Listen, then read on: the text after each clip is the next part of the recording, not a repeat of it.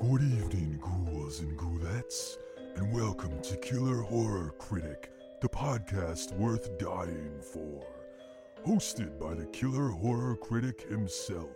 This is the show where guests from all over the horror spectrum join to talk about some of their favorite horror films. So get snug under the covers, grab a cuddly puppy, and prepare for tonight's blood curdling episode of Killer Horror Critic.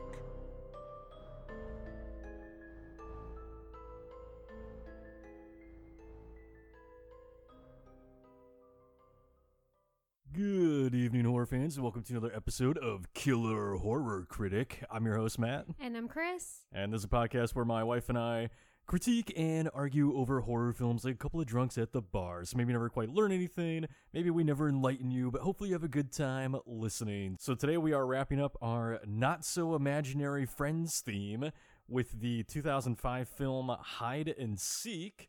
Uh, this was directed by John Polson, who also did the movie Swim Fan, which maybe some of you remember. it's uh, it's not particularly great, but it's okay. Yeah. And it was written by Ari Schlossberg, who also uh, wrote the series Harper's Island.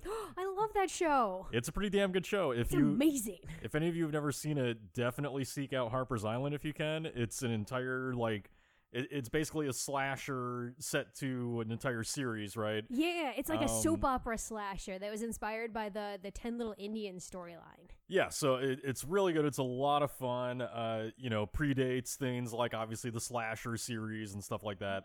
Um, but it's really good. Check it out. And uh, hide and seek's basically about a uh, father played by Robert De Niro, who after the death of his wife uh, moves he and his daughter Emily, played by Dakota Fanning, out into the middle of the woods somewhere out of the city. And once they get there, Emily starts talking to a new imaginary friend, and then scary shit starts happening, and and and we'll we'll spoil the hell out of that as we go. But um, so if you have not seen the film, uh, we are going to spoil it, so I do definitely recommend checking it out. Before we get into spoilers, we have our usual spoiler-free content. So as far as what's releasing this week, these will all be out by the time you're listening to this. Uh, no new films that I really wanted to mention, but there are a couple series that I think you'll definitely want to see this week. Uh, so first up is the premiere episode of Creepshow season three. This is now on Shudder. Uh, Chris and I just watched it the other day. Really fun. You know, it's pretty much what you've come to expect from Creepshow. You know, I don't know that. Uh, I don't know that most of the stories in particular are going to blow you away necessarily. Uh, but it's really fun. It's interesting, and the creature effects are incredible. Oh my god, the creature effects are great. You know, Greg and Nicotero and his team just can just continue to knock it out of the park with those. I every episode for me has become all about the effects. Like I just, I You're just, waiting to see the monster, right? Yeah. Well, I mean, you know, these days we just see so few practical creatures that with Creepshow, with every episode having a huge dedication to that, it's just. It's just made it a lot of fun to see what they come up with for each one. But so so that's out on Shudder. It's a lot of fun. Check it out. And another series that's now out on Netflix is Mike Flanagan's Midnight Mass. So, you know, Mike Flanagan did the Haunting on Hill House series. Uh, really phenomenal director. And he's done a lot of incredible things with TV shows. And I have not seen Midnight Mass yet myself, but I've heard nothing but great things about it. I'm sure that it's going to reach the same dramatic, horrifying levels of everything he's been doing up to this point.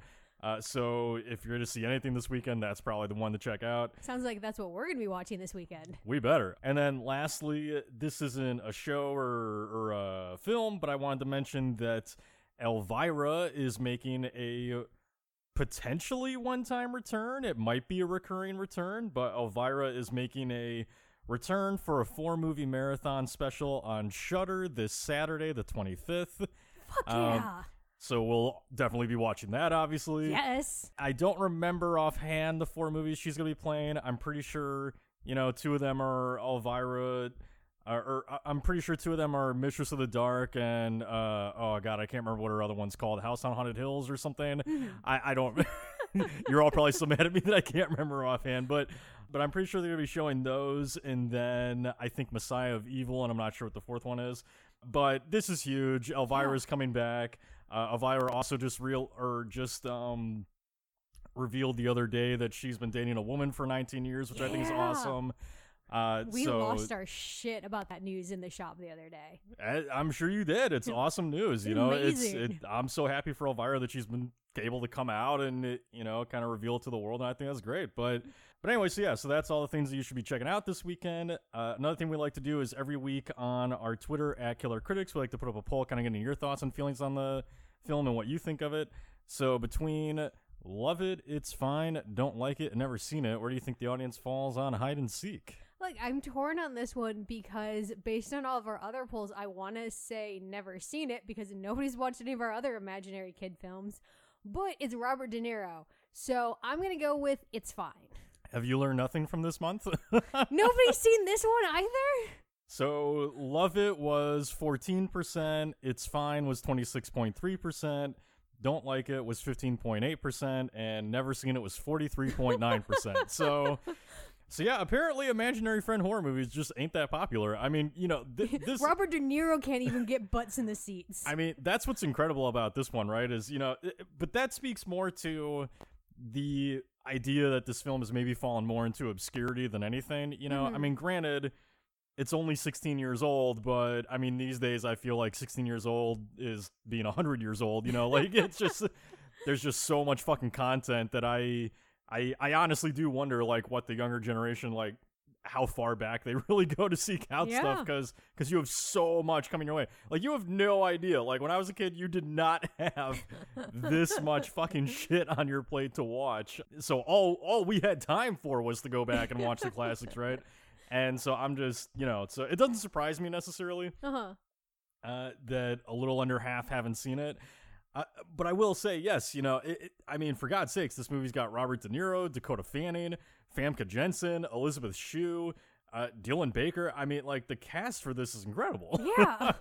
uh, so, so if that doesn't sell you on it, I don't know what will. You know, it's, I mean, it's none of their best films, but, but it's still, it's still a solid movie with a great cast. You know, Uh-huh. a- and they all are exceptional professionals as usual in this, you know, so they all give good performances. But so we always have a few comments that go along with these. So these are all from Twitter. Uh, at so first up is at Becky Tyler Art. So that's Becky T Y L E R A R T. And they say, How come more don't love it? It's a good little horror movie. Elizabeth Shue and Famke Janssen are, are in it too. Sad to see it fall into obscurity. So just like I was saying, you know, she, Becky also recognizes like, yeah, this movie seems like it's not really talked about Yeah. anymore.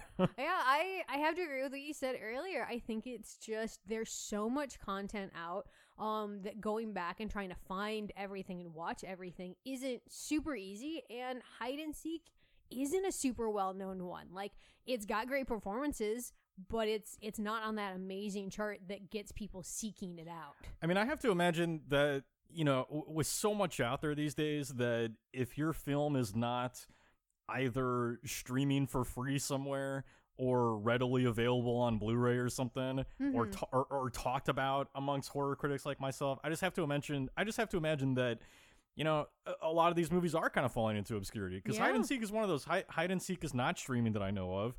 Uh, I don't believe it's on Blu-ray, and no one ever talks about it. No. Like, I, I mean, you know, y- if you follow me on Twitter, you know me. Like, you know, I'm on there constantly talking about things and and you know, seeing what other people are talking about, and uh, just in in the years that I've been on that site, uh, in these horror circles, I've never seen anyone discuss hide and seek. yeah, I feel like it's the downside of the loss of places like Blockbuster. Not having a place where you can go where you don't have to buy a movie, but you can rent it to check out. Oh, well, don't mention Blockbuster because the cancel Blockbuster crowd will be out fucking wanting to rip your head off. There's Uh, a cancel Blockbuster? Uh, it's just it, so okay. Quick rant, you know. So this is this is something else that really frustrates me that happens on social media all the time. It, by the way, social media is cyclical, and this drives me nuts. In that we have the same fucking arguments every few months, and I and I always just like want to smash my head against the table and be like, "Can we fucking talk about something else?" Uh, but one thing that comes up, as some of you probably know, is that you know a, a lot of people like myself, we do have a, a nostalgic love for Blockbuster, right? And we're not naive. I get it. Blockbuster killed a lot of mom and pop chains. Blockbuster was not like some, you know, super well run industry with respectable people and all this kind of stuff. Like, I get it, okay? It's run by angry teens. We, we we all know what Blockbuster was. This is America. Almost every corporation that you buy things from is run by shitty people, and you just need to accept that. But basically, there's this argument that happens all the time on Twitter or social media where it's like, you know, every once in a while, uh, there's a whole new mob of like, how dare you love Blockbuster? Blockbuster was horrible. And I'm just like, yeah, well, it's also where my childhood was born, so Yeah. fuck off. I get it. It was horrible. It's in the past. I wouldn't shop there now. Leave me alone. Oh, and at this point, it's a it's a synonym for a store where you can go and rent videos from. We don't want to bring back Blockbuster, but we want to go and rent physical copies. Right. Sometimes you don't want to own a movie you haven't seen before. right, exactly. So so it's just yeah. Uh, That's dumb. It's it's dumb. But anyway, so so no, I completely agree with Becky Tyler. I this film has fallen into obscurity. It's a real shame. I think it's good enough to be remembered, you know, but as our other comments will show, it's maybe not as memorable of a movie. So uh, so our next so thank you at Becky Tyler for the comment. Appreciate it. So next up is a comment from at Super Marcy. That's S U P E R M A R C E Y. And this is my friend Marcy. She and she and our buddy Bede uh, do a bunch of podcasts together. So go follow her. Check them all out. They're great. But she says, I don't think I've seen it since its release. At the time, I enjoyed it and thought it was a decent film. I should revisit it now. Yeah, that's honestly how I feel about this movie. It is a decent film. It's worth checking out. You know, it's got some interesting twists. The actors do a really decent job with their roles in this. It's worth checking out. Is it amazing? Does it deserve to be in top accolades? No, but it's at least a fun, interesting watch that has a kind of interesting twist with it. yeah, you're not you're not gonna find it on many top hundred horror list, No. right? Like, but, Except uh, for the top 100 invisible friends list. Well, right, because there's only like ten movies, uh, if that. But, uh, but no, but yeah, it you know. so I'll just get right into right into the next comment because so thank you at Super Marcy for the comment. I really appreciate it because the next comment b- pretty much strikes at what we're talking about here, which is. Uh, from at M Sawzall, so that's M S A W Z A L L, and they say I watched it when it came out on video and I can't remember anything about it, so I guess it's fine. and, and I'll just say to that, like, look, you know, I, I think that's completely understandable because when we were coming to revisit this, I'll be honest, I hadn't watched Hide and Seek since 2005. Like, I had not, I, I do not believe I had watched this movie since it came out in theaters. And I remember at the time that I also thought it was fine at the time Mm-hmm. and I I kind of fall in similar similarly with um, M Sawzall here in the sense that when we were coming to revisit this, I remembered literally one thing about it, and that was the twist. and, so, and and I remembered the re- reveal of that, but other than that, I remembered nothing about this movie. So, so so it is kind of one of those films I think where it's like, you know, does it does it blow you away necessarily? Maybe not, but but it does have really great performances. It is really well made. There are some fantastic moments in it, but it is kind of one of those where maybe yeah, it just doesn't make quite the impact that it could. I don't know. Uh, but we're going to talk all about that and kind of what this movie's all about as we go on here. So, so thank you at M Sawzall for the comment. Really appreciate it. So one last thing we'd like to do before we get into spoilers is talk about the tagline versus the film, what we think of it overall. So the tagline for Hide and Seek was Come out, come out, wherever you are. and that was just one of many. So what do you think of the tagline? What do you think of Hide and Seek overall? Look, it's a fun tagline, and I, wor- I think it works for the film. Like, it's what you say when you play hide and seek. Indeed. Yeah, and it's I don't know. I guess for me, the tagline kind of is how I feel about this film. It's not amazing. It's not terrible. It's a solid tagline, and that's how I feel about this film. It's a solid film, worth kind of checking out. But I think the things that make this movie kind of interesting and enjoyable when you're watching it, which is some of the performances and the little like minutia that happen in the film really doesn't make it memorable. So it's a fun watch to go in and it's a fun journey to do, but yeah, it's like popcorn. Like an hour later, you completely have forgotten what movie you watched. As in, you're still hungry? Uh-huh. Like, uh, yeah, I, I can get behind that, I guess. Um, I don't know if I'd really call it a popcorn movie, but I see what you're saying. I do Yeah. see what you're saying. Uh, flavorless popcorn, maybe. Um, It's got a Yeah. little flavor. It's butter. It's Little butter flavored. little flavor. Yeah, no. So I mean, well, look, uh, we're gonna get into this as we go on because I can't spoil anything here, but uh, I, I like the tagline in the sense that I do think it kind of hints at the uh, what's going on in this film. You know, it's not just about hide and seek. Like hi- hide and seek has a whole other play uh, throughout the movie that we'll talk about, but. So I think I, I think it's fine in that sense, but um, as for the film itself, yeah, it's it's uh average. It, it's it's you know it. I I think it's a film that is carried by its performers. Uh, you know, I think the cast does wonders with a decent script. You Mhm. know, so I think it's worth watching for that. I think it's worth watching for them. It's a good it's a good one time watch. Like if it's a film that you've never seen, I think it's worth giving it a shot. Yeah. Uh, I did talk to people over the week who, you know, either told me that this was one of the films that got them into horror or it's one of their favorite movies, uh, which I always think is fascinating, you know, kind of going through generations and like when you come into the genre because we all have our nostalgia for different movies. Mhm. And so like I like stuff from my childhood that people today might be like that movie's terrible, you know? uh like I lo- like I love Ghoulies and Ghoulies is by no means an amazing film, right? Uh Mhm. but I love it. I adore it. It's one of the first fu- it's one of the first horror movies I watched as a kid. And there's probably people from today's generation who are like, Ghoulies sucks. Ghoulies is awful. That movie's so boring or dated or whatever, you know. And I and I go and cry in my corner and say fuck you. Um, so so it's always fun kind of hearing people be like, you know, hide and seek's my the film that got me in the horror. So it's like a film that they might have caught when they were younger that helped like spur them in spur them into the genre, right? And so I just always think it's fascinating. Like ev- every movie has its fans, which I always Mhm. think is cool. But anyway, so we're about to get in the spoiler territory now. So again, if you have not seen Hide and Seek, please go do so. Again, it's not streaming that I know of. You can rent it for like four dollars. I think I think it's worth the rental. It's Yeah. worth, it's worth a one time watch, like I said. But that being said, we're moving to spoiler territory now. So as usual, we'll start off with who do you want to talk about? So again, this film has an amazing cast. Robert De Niro as the father, David. Dakota Fanning as the daughter, Emily. Famke Janssen is their friend Catherine. Elizabeth Shue as a love interest named Elizabeth. uh, who do you want to talk about? Uh, so I want to talk about Emily, who is, you know, our one of our main characters. She's the daughter.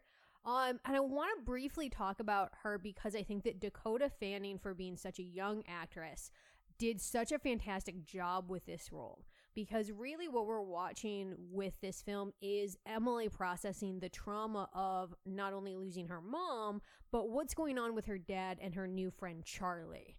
And I think that Dakota Fanning does such an excellent job of doing this nuanced performance that really blurs the line of how much of Emily's actions really are Charlie and how much of it is her actually lashing out through her own trauma and processing stuff. And I think that that's such a difficult line to walk for an actress, especially a young one.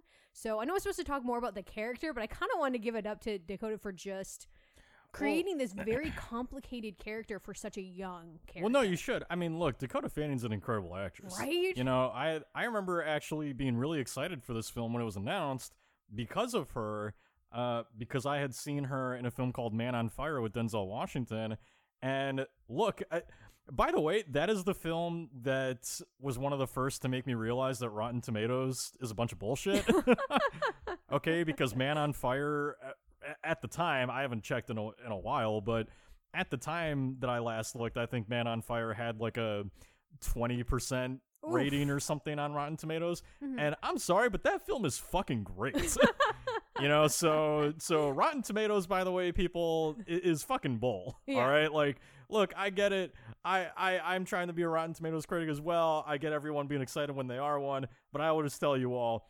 Rotten Tomatoes doesn't mean shit. So- but anyway, she she was fantastic in that, and so I remember seeing that she had been cast in this and just being like, "Oh shit," you know, Dakota Fanning and Robert De Niro, who I also loved. You know, like this is gonna be great uh, because she is. She's a really phenomenal actress, and especially as a kid, you know, she was able to come into these roles and just do such and just do so well with such complicated emotions. You know, Yeah. uh, like she does a lot of that in Man on Fire, and I would argue that Hide and Seek is an even more complicated role, and I think she nails it. You know, because Dakota Dakota does really well with kind of balancing what we think of her, you know, like Mhm. because there's times where you think she's really creepy. I she's making me think she has something to do with this. There's other times where you know you're kind of like, well, I don't, I don't really know. She seems kind of innocent. Like you know, it just she does a great job of balancing that innocence and darkness and you know that's so difficult for a child to do i mean think of all the horror films you've watched in your life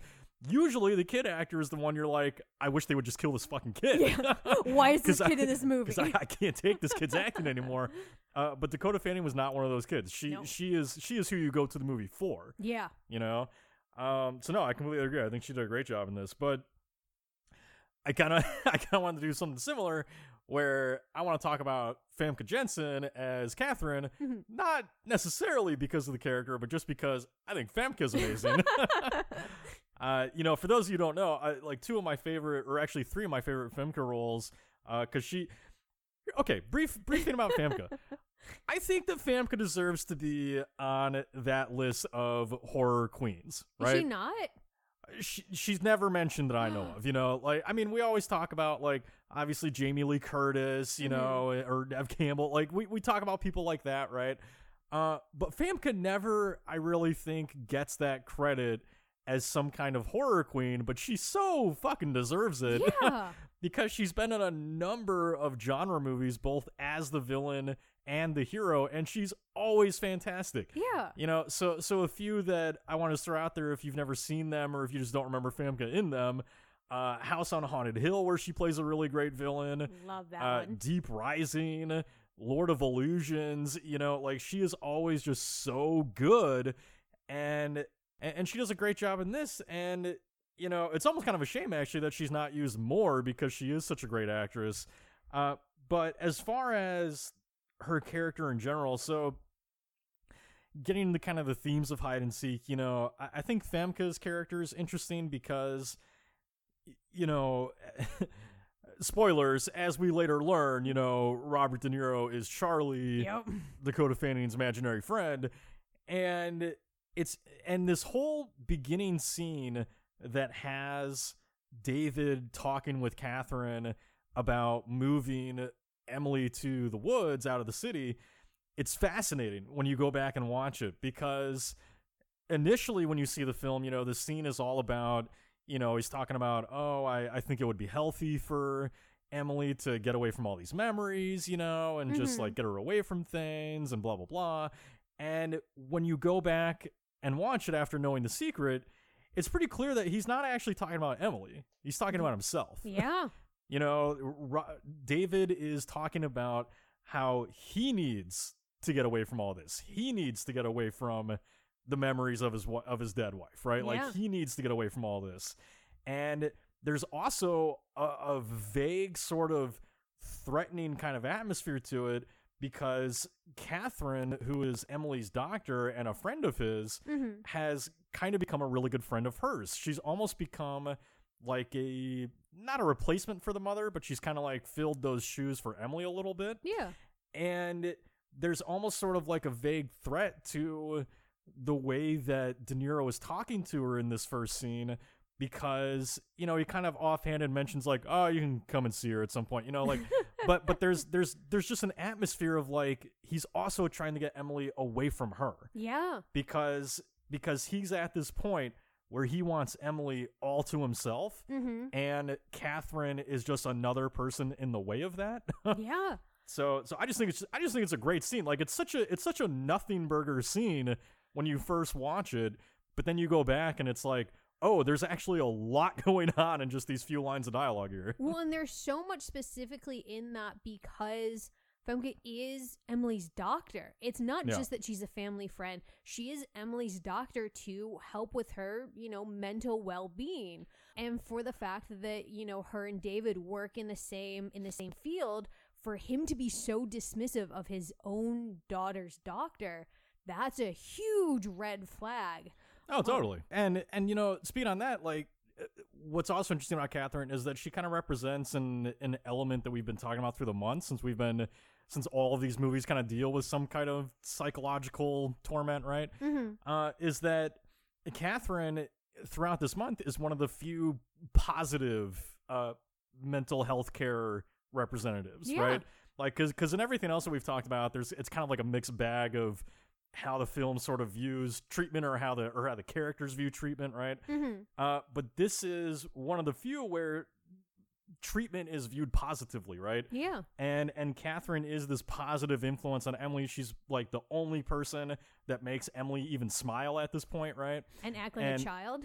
And act like an actual child. And and David is just like, nope, and just like ripping her away from that, right? Because it's threatening to him. Yeah. Because it's almost like he doesn't want Emily to be better in a sense. It's like he mm-hmm. just all he cares about is having her to himself. And if that means that she's stuck in this torment of missing their mother, then so be it. yeah. You know, all the better for him to keep her closer to him. So Yeah, if I feel like it's one of those things of if he's going to be trapped by the guilt and the pain and the the trauma of this death, he wants to make sure his daughter is trapped there with him. Exactly, yeah. Yeah. So, kind of going off of that, why do you think that I am Charlie destroys Emily's precious doll Alex, and then Emily destroys uh, Amy's doll later on in the movie? Uh, a whole lot of reasons. So uh, the I think the simplest one is just that you know, so so obviously we learned that Charlie aka David is possessive, right? That's putting it Um, mildly. That's that's a mild interpretation. Uh no, he he's very possessive and so you know, on one hand destroying the doll is as well limiting Emily's, you know, limiting Emily's circle of comfort, right? yeah. Like again, he's he's acting in a way where it's like he wants to keep her miserable that so that she is clinging to him, mm-hmm. right? He he wants to cut off like basically any element of happiness uh so that so that Emily will stay with him, you know. I I forget what this is called. This is like a you know, like this is kind of something that happens with like uh kidnappers, right? Is when you kidnap someone and they're so like tormented that they begin to you know Oh. they begin to kind of like cling to their tormentor Yeah. It- it's I, I know I know I'm sorry people I can't remember the term offhand I'm having one of those days but uh it's right on the tip of my tongue but but it's kind of like that sort of thing right you Mhm. know it's almost like he is just trying to keep her as miserable as possible so that she will stay with him you know yeah. uh, on, a, on a more complicated element, I also sort of feel like Alex, the doll, represents the dead mother.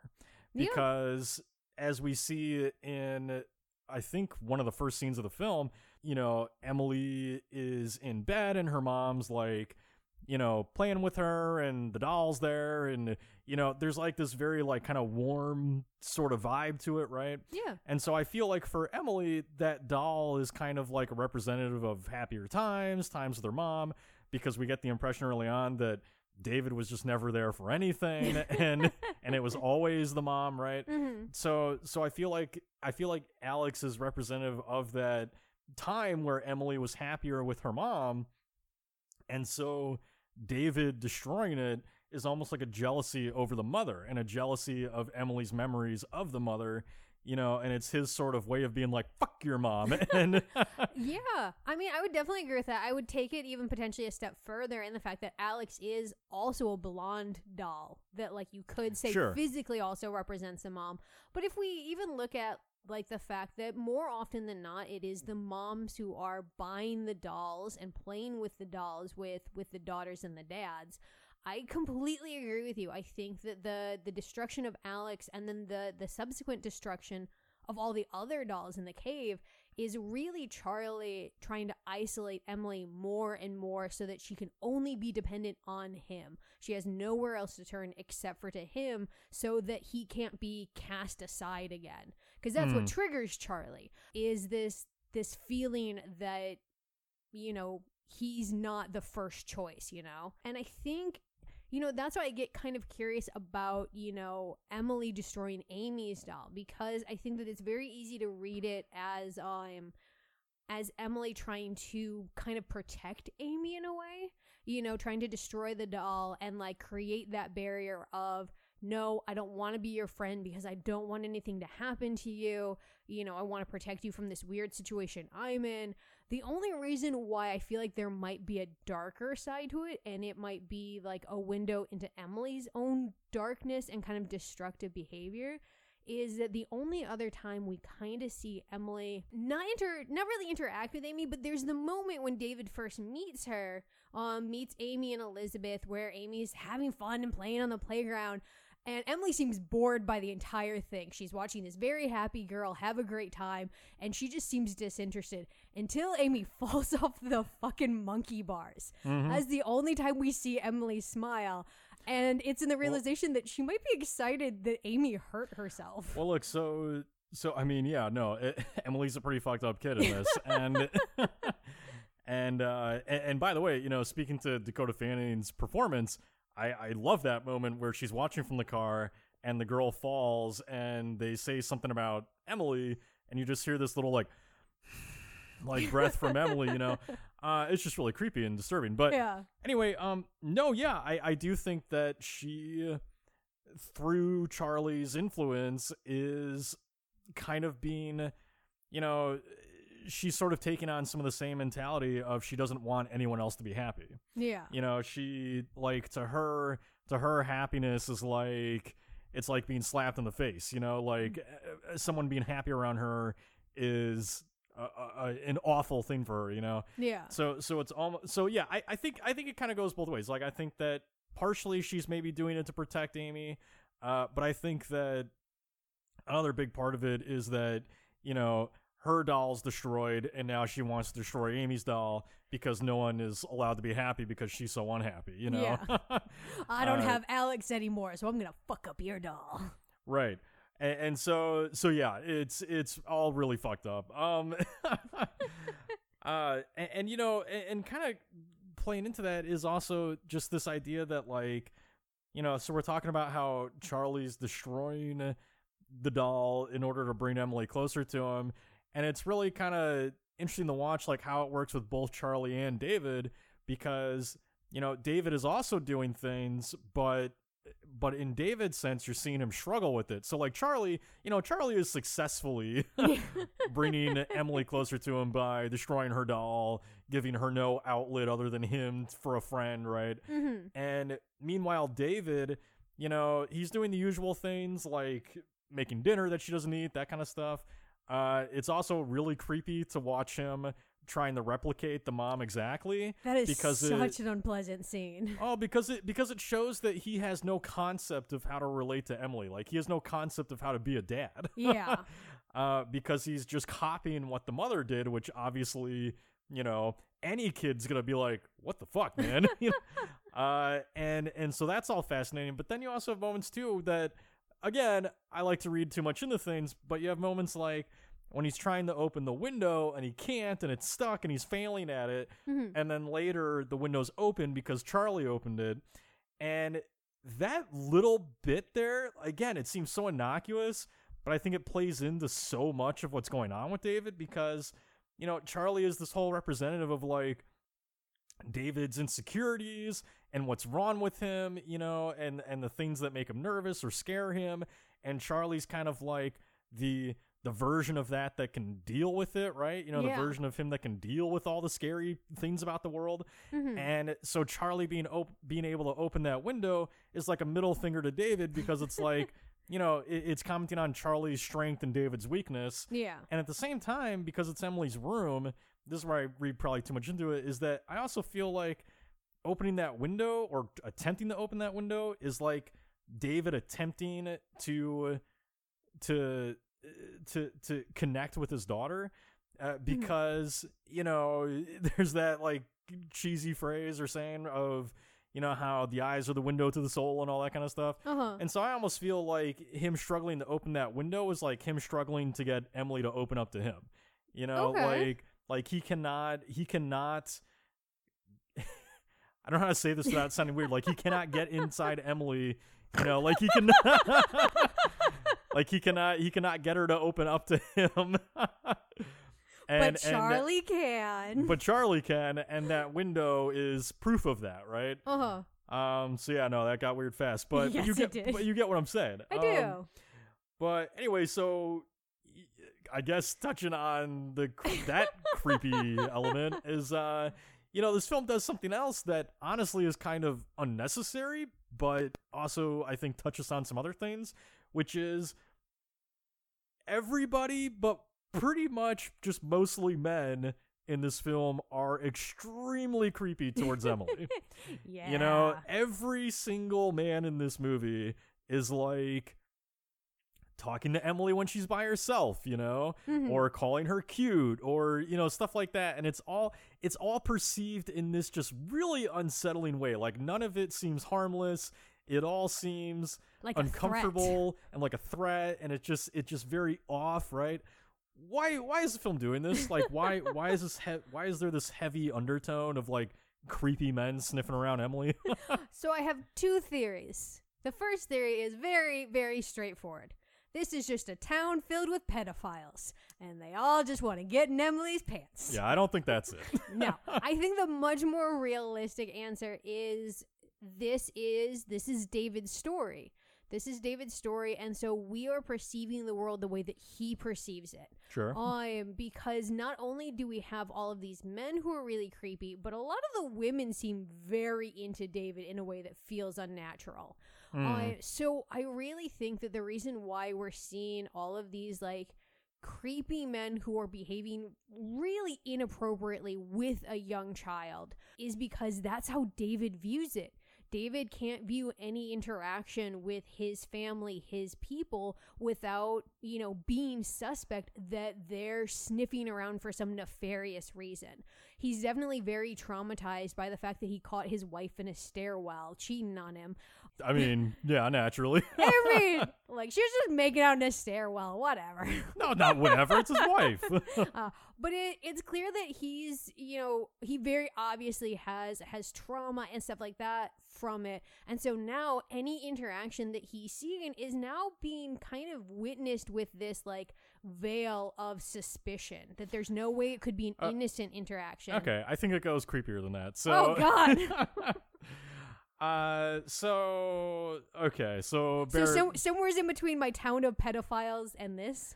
so bear with me here. So I so I, I think you're half there in the sense that I did it. in the sense that yeah no it, it's absolutely being viewed through david's eyes you know this entire movie is through his eyes and i actually hadn't thought of the fact that all of the women seem a little bit too into him they are way too Um, into him. Which which they are but i i hadn't thought of the idea that that's because we're seeing it through his eyes Mhm. and maybe they're not actually that into him.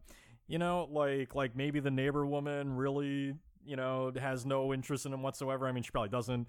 And and maybe uh elizabeth who he meets you know maybe she maybe they're not even dating and he just like imagines that whole fucking thing you know, she might just be coming over to help a widowed man and his daughter. well that or when she brings amy over to play you know like Mhm. it, it could we don't know yeah. You know, uh, it's again, it's all seen through David's eyes, so that whole thing can be nim- manipulated for the viewer. We don't actually know if he's really seen Elizabeth or anything, right? Mhm. Um, but I think, but where it gets really uncomfortable, I think, is that. So what is Charlie, right? Charlie's not actually a man. Charlie is a child. Yes. You know that that's the thing with Uh, that's the thing that's the thing with De Niro's split personality or, or schizophrenia or whatever is Charlie is a child. Mhm. You know, he's he's meant to be like the younger version of David that can play with Emily and can get down on that like kid level with her, right? yeah. In turn with that though, you have to wonder, well, if Charlie's a child and if Charlie's this other personality of David's and and a whole other person, you know, does Charlie actually view Emily as his daughter or does he just view her as another kid? And if he just views her as another kid, does that mean that he's allowed to project onto her feelings that David that it would not be acceptable for David to do, right? I like so, the fact that you're very delicately trying to hint at the fact that David might want to fuck his daughter. Well, but I but I think it's more complicated than he just wants to fuck his daughter, right? I think I think it goes more in line with this is that so so you see how uncomfortable he gets when Emily puts on her mom's clothes, right? You mean the one she wore before she died? I mean, yeah, you know, Her ob- death outfit? yes, obviously from from from a viewer's perspective, there's really good reason for him to be upset about that, right? But I think if you dig deeper and you combine that with the fact that you know, he's he's upset about her uh, dressing up and looking like the mom, and he's upset about all these men coming around Emily. There's kind of two sides to start playing into this, where on one hand, you sort of get the sense that David is David could be looked at as an overprotective father who, you know, because of his wife cheating on him, he that that in itself is like a scary part of adulthood, right? And so now he's watching Emily like kind of grow up and and become distant from him. You know, the the way the way that happens with most kids and their parents, like Yeah. you know, I, I imagine it's a natural fear of parents is that your kid's gonna grow up and not have as much interest in being around you, you know? And so on one hand he strikes me as a father that is scared to see his daughter grow up and so every interaction that she's having with these men is uh, really uncomfortable for him because he is viewing it sexually you know I, I don't i don't think he's i don't i don't think he would view it any other way he's viewing it sexually because he's projecting onto her Yeah. you know this idea of adulthood and especially when she dresses up like the mom you know it just reminds him that like she's growing up she's going to go do things like the mother did and that's bad right Yeah. and so that's one area that's working into it of his insecurities. And then on the other hand, I think you could make the argument that maybe there's a part of him, this Charlie part, that is so obsessed with Emily, that is so, you know, obsessed with keeping her with him that maybe Charlie does like I don't want to I don't want to say sexually necessarily, but maybe Charlie does look at Emily with he definitely looks at Emily with feelings that go beyond a father, Yeah. right? It's hard to say exactly what. I'm not sa- I'm not quite saying that Charlie wants to fuck Emily, but but I am saying that there was so much working into David being jealous of very obviously like what he interprets as, you know, sexual nature that's coming sniffing around Emily. Mhm. You know, it, there's just something that's so weird about the fact yeah. that he has seen that kind of interaction with every single man that she's around, Yeah. you know, especially considering she's a child. uh, I mean, if you don't want to go like the sexual nature and you want to go into like, you know, Charlie being a more childlike, you know, version of David, there is that thing that a lot of us, I think, as kids, at around the age that Emily is, 'cause she's what, about like seven or eight in this? No. She's not that old. I feel like that's the age where we were all on the playground and we didn't really understand it, but you played house. You got married and like you had babies, but like there was no sex because you're eight and you don't understand that as a concept. Right, so that's what I mean. That Yeah. that that like I said, like I'm not saying Charlie wants to fuck her, but I think Mhm. I think it's around that level, you know, Yeah. of like there's an intimacy, but it's not quite what we as adults think of as intimacy, if that makes sense. yeah, it does. Um, I am personally, I am kind of curious about what some of the interactions actually were because, like, it didn't occur to me on first viewing. Like, okay, everybody, all the dudes seemed really creepy, and I thought that that was to create a whole bunch of red herrings. It didn't occur to me that like we might be seeing this all through David's lens Sure. and that the what he was witnessing happening wasn't maybe the actual truth of what was happening until I rewatched that last scene um with uh neighbor Steve because Neighbor Steve. neighbor Steve because you know neighbor Steve has been like very much upheld to like be a villainous person in this but the last time we see him is after Elizabeth has been murdered and David's now like trying to hide the body in the woods and neighbor Steve comes up and is really aggressive and when you take a step back from that scene you know we're all in the moment with David. What the fuck is this guy doing out here at night? Like why is he getting all up in the face? Why is he like going around the house? And when you take a step back from David's viewpoint and you view it as an actual neighbor, They're like, what the fuck is going on in this house? They're screaming, that window's broken, there's a Oh. weird dude in the woods. Oh no, I, you definitely get the impression, especially once you know what's going on, is that the neighbor and probably others have suspected all, all this time that there's something up with David. Yeah. you know, I mean, for all we know, like, look, you know, David is so troubled that, you know, he he's been obviously imagining himself as Charlie through most of the movie. Uh huh. Uh, and so we honestly, we as the viewer, we really have no idea how any of this actually plays out at any time. Yeah. You know, like this, everything that you see in hide and seek is all David David's psychological interpretation. Mm-hmm. You know, so I mean, you know, he he could be he could be a like the the moments that we see with Emily by herself, right, or with Amy. I mean, for all we know, that could all be in David's head. Yeah. Maybe maybe that's why Elizabeth doesn't act that strange after you know after Emily rips the head off of her doll, Right? right? Um, you know, so so we just don't know what like we're being manipulated just as much as David is manipulating his own mind. Yeah. So so everything could be playing out in reality differently than what we're seeing. it is the thing I'm curious about with this is at what point, you know, are we not seeing, you know, the reality that's actually happening? Um, and I'm kind of curious if it happens before this moment, but it definitely happens once Emily has met Charlie for the first time at the cave, right? Uh, so I'm kind of wondering, what do you think is the the significance of the cave in this film? Well, I think that. So first of all, I, I think it's very possible that Charlie's actually existed before that moment, or maybe not. But I mean, he killed the wife. well, he did kill the wife, right? and he and he, you know, imagined it as a suicide. Yeah. You know, so so I think Charlie's existed before this moment.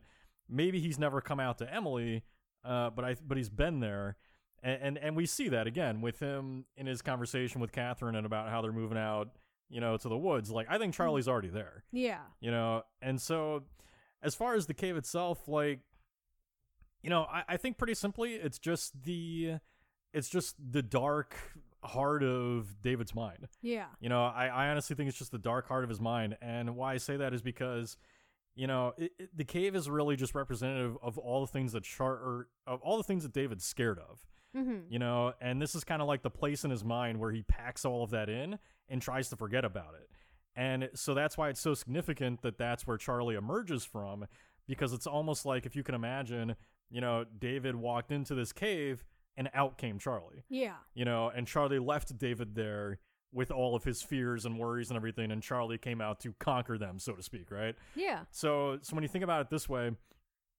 you know, David at one point mentions that uh that he was really scared of the woods as a kid, Mm-hmm. right? And here's this cave in the woods, and what does this cave contain? But it contains, you know, the the broken doll. Uh, there, I, there's it has the dead bodies in it. You know, the cave itself is very kind of reminiscent of the place where his wife died. You know, it's uh, Mhm. well, the place where they imagine her committing suicide, where he put the body Yeah. in the sense that it's like wet and damp and all that kind of stuff. And, you know, you've got the drip in the cave, which is the drip that he's hearing from the faucet the entire time. So, so really, this cave is just this place where he has buried uh, all of the things that scare him the most, and that and that bring out his insecurities the most, Mm-hmm. and and that's really where he keeps his real personality, and where Charlie has emerged from and carried him through the rest of the movie. So. I'm very surprised that you didn't go with like your favorite theme with the cave. That it's a womb. It's Well- Charlie's womb. Well, Charlie doesn't have a womb, and I mean, I I would say that like to your point, like if the cave really represents like all the darkness of David's mind and everything like that, and Charlie is birthed from that darkness. no, I don't see it Really, that way. this is the one time. this is the one time. Look, everything's about sex except this one thing. Um, you.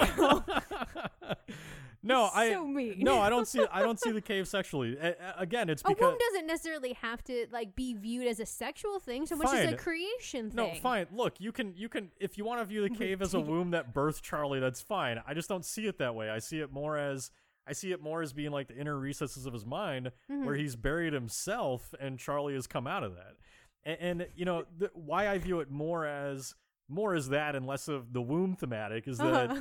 is that again it- when you go into this cave in the ending, that's where that's where all the secrets are buried. Yeah. You know, so that's why it's less of a womb to me and more of like this dark part of the mind. Mhm. Uh, is because that's where he's buried all this stuff. It's where he's buried all of his insecurities. Yeah. You know, so I mean, I so disappointed. I worked so hard on this answer, and just nothing. I mean, if that's your answer, that's your answer. It doesn't mean it's right or wrong. So.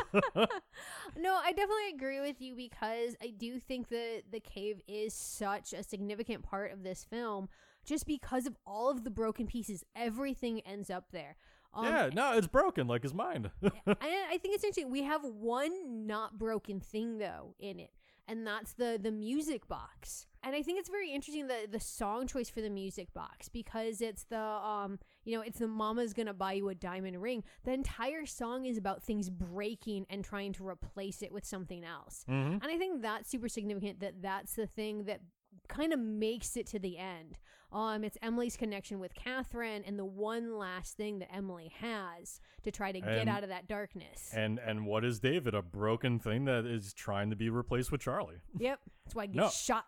No, you're absolutely right. The, that music box is super significant, and for the reason you just said. Like I, yes. So if that Yeah. makes you happy, yes. Womb I I, don't. one thing. Womb I don't agree with. This I agree with. You know, like it's it's yeah. No, the one thing that has survived and and has not been broken to be replaced is that relationship with Catherine. yeah. Right. So so no, I I absolutely think that's what the cave is. It's that place where these broken things have gone in an attempt to be replaced by something else, where Charlie is trying to replace it with something else Mm-hmm. and in the end we see that that's just ain't gonna happen Yeah, charlie that so doesn't work.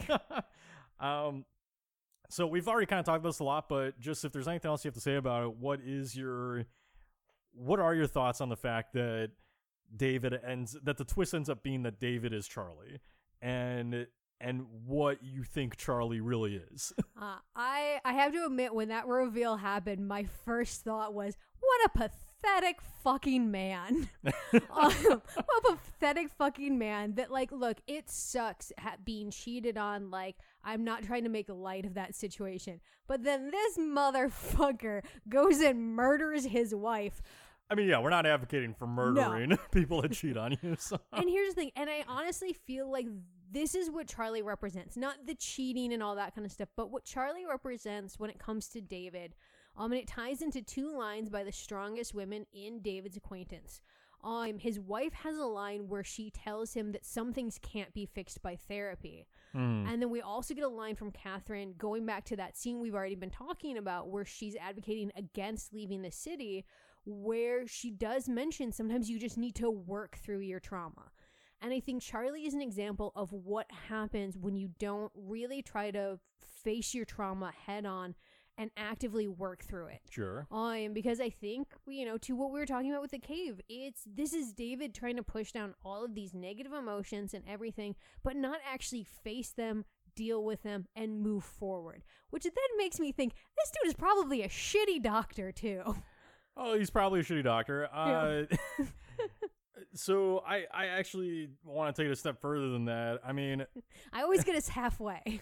I mean, you know, yeah, obviously, I think Charlie's a, an example of you know just the the the trauma being uh, presented in a negative way, right? Like Mhm. he's obviously that, but uh, for me, I think he's also he's uh, he's representative of a different part of that too, which is just the I I think, and this is one thing that's not quite you know not quite what the movie's all about, but I think it's kind of there as like a side theme to it. Is just the idea of like a midlife crisis, you know? Uh, well, no, no, no. Think about it because you've got you've got this guy who, you know, he, he's struggling because of. Let me put it this way: I think he was having a midlife crisis before he caught his wife cheating on him, mm-hmm. and that spurred him even further and deeper down into the recesses of that dark feeling, right? Mm-hmm. so so think about it this way right is you think about like what what happens to people during a midlife crisis they they go through huge changes they generally attempt to become somebody else Uh-huh. and in this film you see david doing things that a lot of men do during midlife crisis where you know they they start sniffing around younger women Yeah. and to me, I just don't really see it as that much of a coincidence that Catherine's or no, that Elizabeth's fucking last name is Young. like you know, so so it's all so that to me is like another example of a midlife crisis trying to go after this younger woman, right? she looks like a younger, hotter version of his wife. A little bit, yes. And, and and you know, and then he's also having those fears of being abandoned and and he has all the fears that came with his wife of like he's not good enough, he doesn't satisfy her, you know, he's like just all these things that are working into it where it's like, you know, David has just become convinced that he's just not he's not worthy, he's not a man, and, and that ultimately is what is what Charlie becomes is that, you know, and ultimately what this is about is that David does not feel like a man anymore. Mhm. You know, and and look, you can you can uh, debate about that or roll your eyes at that or whatever you want. You know, I get it. Haha, men suck, whatever. Um, but but but ultimately, I, I think that David does not feel like a man. I think that he, or, and if you want to think about it differently, I don't think that David feels like an adult. So we Yeah. can look at it that way.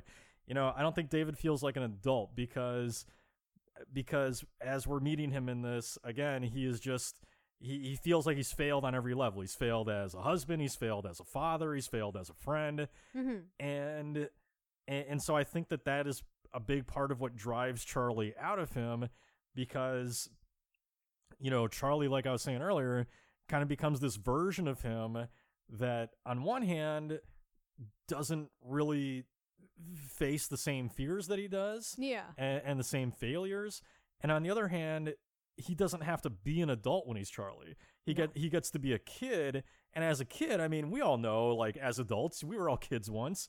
You your worries are a hell of a lot different as a kid than they are as an adult, right? You know, like eh, like me as a kid, I mean, one of my biggest worries was like I don't know, like going to school and being picked on or something, right? Like, Yeah. you know, which I mean, obviously sucks, but then you come home and then you just do whatever. You have no responsibility or anything. And as an adult, you have all the responsibilities. And so to me, Charlie is kind of like that that piece of David that is taking over where he's just trying to like shed every responsibility that he has Mhm. and just go back to being a kid again so that he doesn't have to face so he doesn't have to face all the adult parts of life that either scare him or torment him or whatever. All So- I can see that. So instead of buying like a really fancy car, he murders people. Yeah. All right, you know, to each their own for midlife crisis. Yeah, I, everyone does it differently, right? yeah. So I- Either way, he got a hot blonde. Well, did he though? Because not only That's does true. not only does she end up dead, but we don't know if they ever actually hooked up or not. So, It's true. um, and, and look, and you can even argue to the fact that she is dying because again, she represents something that David's afraid of, which is sex. He's afraid of sex. He's afraid of not performing well because of how he didn't satisfy his wife, right? So, I, I just love the idea that Charlie pushes her out a window because he's just like, You're pretty. Oh my God, you want to do what? Fuck you. And just shoves. I mean, look, you know, if you want to be real honest about this stuff, like uh, almost, e- I mean, look, almost every real life serial killer, almost every, uh, I'm speaking about males here, Mhm. most male serial killers and most m- like slasher villains in horror, Mhm. you know, thematically, it all kind of comes back to, well, I shouldn't say thematically about real life, but so we'll focus on movies. Thematically in film, a lot of those male killers, it does come back to sex scares them. You Their know, dick don't or, work. or or their dick don't work, or or you know, or there's some kind of like insecurity around it, right? We're looking at you, Jason. So no, it's I mean it's a very real thing in real life. Like there Yeah. are men that become violent simply because of that dumbass reason, right? so so it's just so yeah, no, I we laugh, but I mean yeah, that's enough to send a psychopath like Charlie to murder somebody. so It's such a sad and scary truth of like, your dick don't work, stab someone. It'll make you feel better. yeah, exactly. No, it, it's it's why it's so easy to get Viagra pills, but God forbid you try to get an abortion in Texas. Yeah. Um, which I shouldn't laugh about because it's fucking terrible and fuck you, Texas. Yeah, Uh, fuck you, Texas. Not the people who live in Texas. I know a lot of you. You're all very great people, but Yep. fuck you, Texas. um, but anyway, so I think we have to start wrapping up here. So, who is your killer idiot of hide and seek? Fucking David for thinking that just because his wife cheats on him means he gets to murder her. Fuck you, buddy. Idiot. I mean, yeah, I I don't really attribute idiocy though to like mental snaps. So, uh, so I'm gonna say it's Elizabeth because she had every fucking goddamn warning signal and Right? still like refused to notice any of them. I mean, first of all, I mean, look, Robert De Niro's sitting on her at a gas station, right, and like talking about her kid. I mean, nothing is comfortable about that entire scene. Uh, and then yeah, her daughter or her, and then his daughter fucking like rips the head off the doll of her niece, you know, Yep. and, and she's still like, "Well, I'll see you next week," right? And I'm gonna come over for dinner. like she she just ignores every fucking red flag there is. So she's my killer. That's fair. Uh, what about your killer death? Uh, I have to go with Elizabeth with this one just because it was such like a quick shocker of a death. You know, that scene comes out of nowhere. And then I just love seeing someone get pushed out of the window. I don't It's know. It's always great. It's always great. There's never a bad, like, crashing through a window scene. Th- there isn't, and in my mind, I still think that Jason has the best throwing through a window scene in Part Four. Of course he does. I love it when he rips that girl out through the window and just throws Toss her. her. and- yeah, it's so good. Um, Jason has almost all the best kids. he does have a lot of them. Uh, no, yeah, mine's also Elizabeth for the same reasons. It's just such a shocking moment. It you expect it, but you don't expect it. You think that maybe there's going to be a little bit more suspense, right? hmm Uh, and it just kind of like comes screaming at you. It and I- escalates so quickly. yeah, and so it's really shocking and terrifying for that. You know, it's Yeah. it's it's just so unexpected in that moment. But uh, what about your killer MVP? I feel like that should be obvious. Mine's going to Dakota Fanning for her portrayal of Emily. I already have waxed poetic about how well I think she did in this film. Is that what you think it was? Waxing poetically?